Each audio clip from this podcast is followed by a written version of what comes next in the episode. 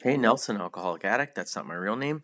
That is a pen name that I use here at LOL Sober. I took my family to Disney uh, this year on vacation, and my youngest daughter, while we were there, she really wanted a giant beach ball as a souvenir.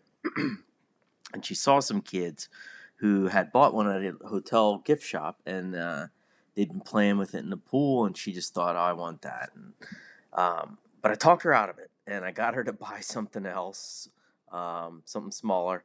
And my logic was that I didn't want to have to lug a giant beach ball um, from Florida back home on an airplane. And I told my wife about it later, and she laughed and she said, "You know, you know, you you can deflate beach balls into tiny chunks of rubber that fit easily into a piece of luggage. You know that, right?" And the answer is, yeah. I guess I knew that, but it didn't quite dawn on me when I was haggling with my daughter that day. I bring this up because I've been thinking a lot lately about a theory I have about my sobriety, which I like to call the backpack theory. Let me explain the backpack theory. Think about my life as though I get up in the morning and I put on a backpack and I wear that backpack around all day at all times. It's on my back at all times. When the backpack's empty, I start to forget I even have a backpack on. But that's not usually how it works. I have my backpack on and I start to collect things throughout the day.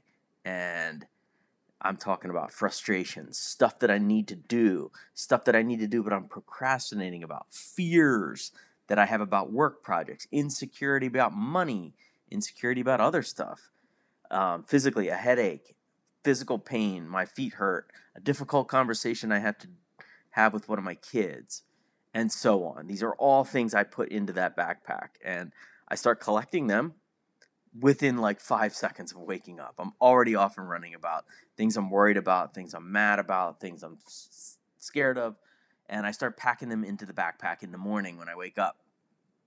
As you can tell, this is a metaphor. It's not a real backpack, but I I start packing them into my backpack and then I strap it on and I start trying to move around that day. And the backpack is obviously a metaphoric backpack. Uh, again, I promise you, I'm not in the kitchen getting my coffee for the morning in underwear and a backpack. Uh, but you you get what I mean.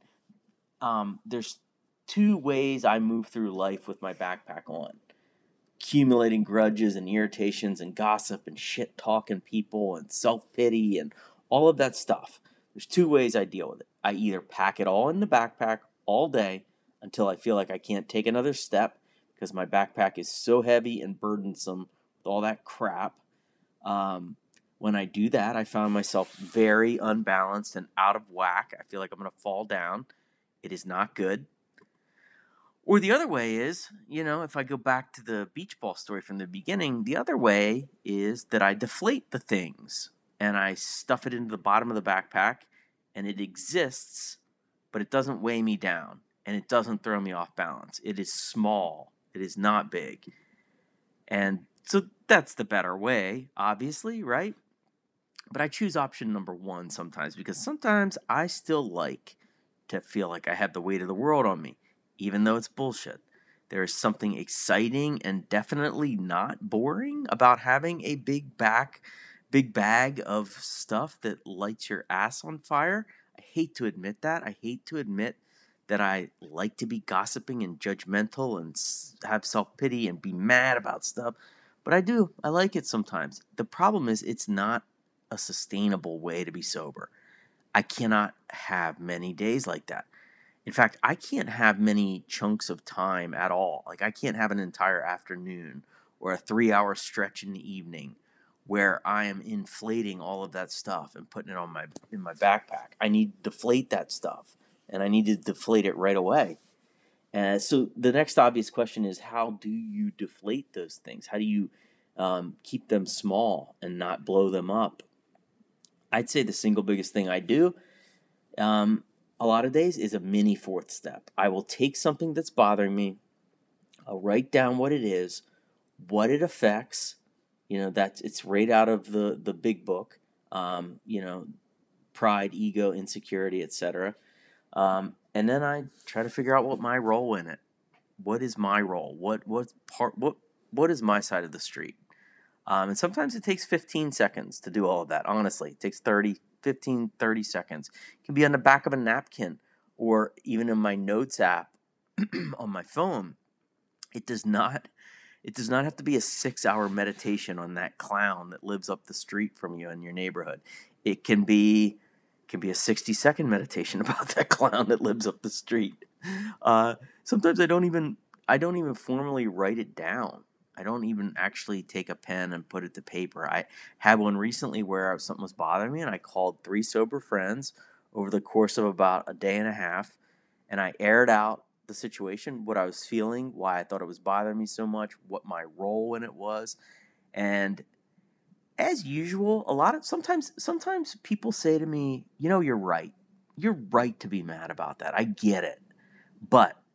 It's not right to hang on to it. Like you got to let it go. Get over it you know.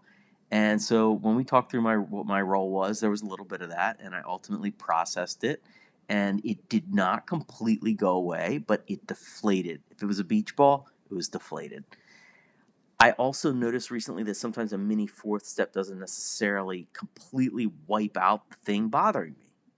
It does, however, usually suck a huge percentage of the air out of the issue. And if I can have a difficult situation in my life where my head is in a 80% better place, that is a big victory and I will take it. The rest is manageable. It's not reasonable to think that I can live a life that is 100% free of anything bothersome. It's just, I haven't seen it happen in my life.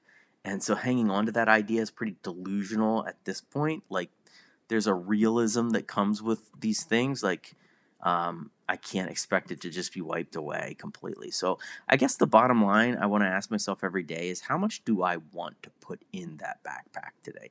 Do I want it stuffed to the point where I'm about to tumble over backwards, or do I want uh, want it to be reasonable? You know, and that's the truth. That I want it to be reasonable. I, I don't mind if I have some things that are bothering me. They just I can't supersize them and then put them on my back and carry them around. I won't make it. So that's the bottom line, I guess. Well, I guess one other bottom line. Um, you know, we're thinking about hitting Disney again next year for vacation, and I guess if we do that, I think I owe my daughter a beach ball, and I will un I will not inflate it on the way home. Thanks for letting me share.